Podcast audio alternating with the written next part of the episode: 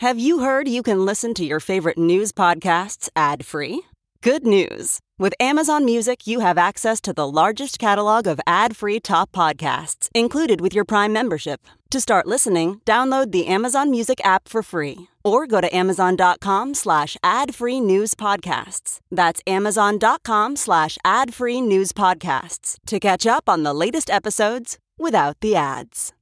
I'm Lou Dobbs with this Great America Show midday update. NATO has rejected membership for Ukraine. The organization saying today they won't commit to admitting Ukraine to NATO until Russia, quote, has been defeated. NATO says they will look toward an Israel style relationship with Ukraine for now. Ukraine President Zelensky accusing NATO of having, quote, a lack of respect. President Trump's attorneys moved to postpone his trial. Federal Judge Aileen Cannon originally scheduled the Trump documents trial to begin just over a month from today. Marxist special counsel Jack Smith had then asked to push the trial until December to give Trump's attorneys time to get security clearances to be able to review classified documents.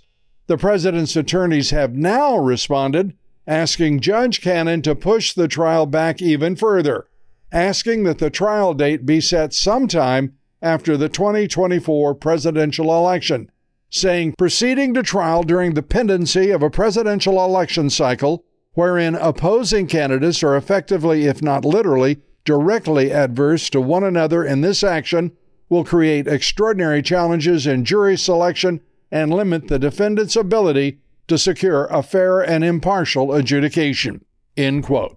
And the Bank of America hit with a huge fine for fraud. Bank of America ordered to pay $250 million in fines, penalties, and refunds. 100 million of that money goes toward reimbursing customers for the bank's double dipping on overdraft fees, withholding reward bonuses, and opening accounts without customer consent.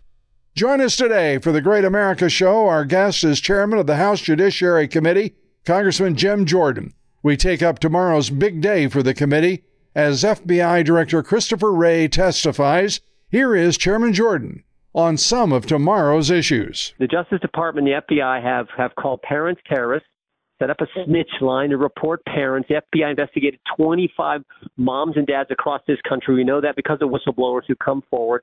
Then it was the memorandum at the uh, Richmond field office, uh, the FBI Richmond field office, where they said if you're a pro-life Catholic, you're a radical, you're an extremist. Then it was the retaliation against the whistleblowers who came forward and told us about these things. And then, of course, finally, we had what, what we got just a week ago, six days ago, in the um, in the decision from Judge Doughty in the Western District of, of Louisiana, where he talked about the censorship that the FBI and the rest of the government has been involved in in, in limiting Americans' First Amendment free speech rights. And so I think we'll highlight all that, not to mention this latest thing with with the whistleblower Gary Shapley and the, and the Biden uh, family business operation. We'll, I'm sure we'll get into that as well. Chairman Jordan on the expected Chris Wray testimony tomorrow. Please go to today's Great America Show episode and be with us each and every day for the Great America Show. I'm Lou Dobbs with this Great America Show Midday Update.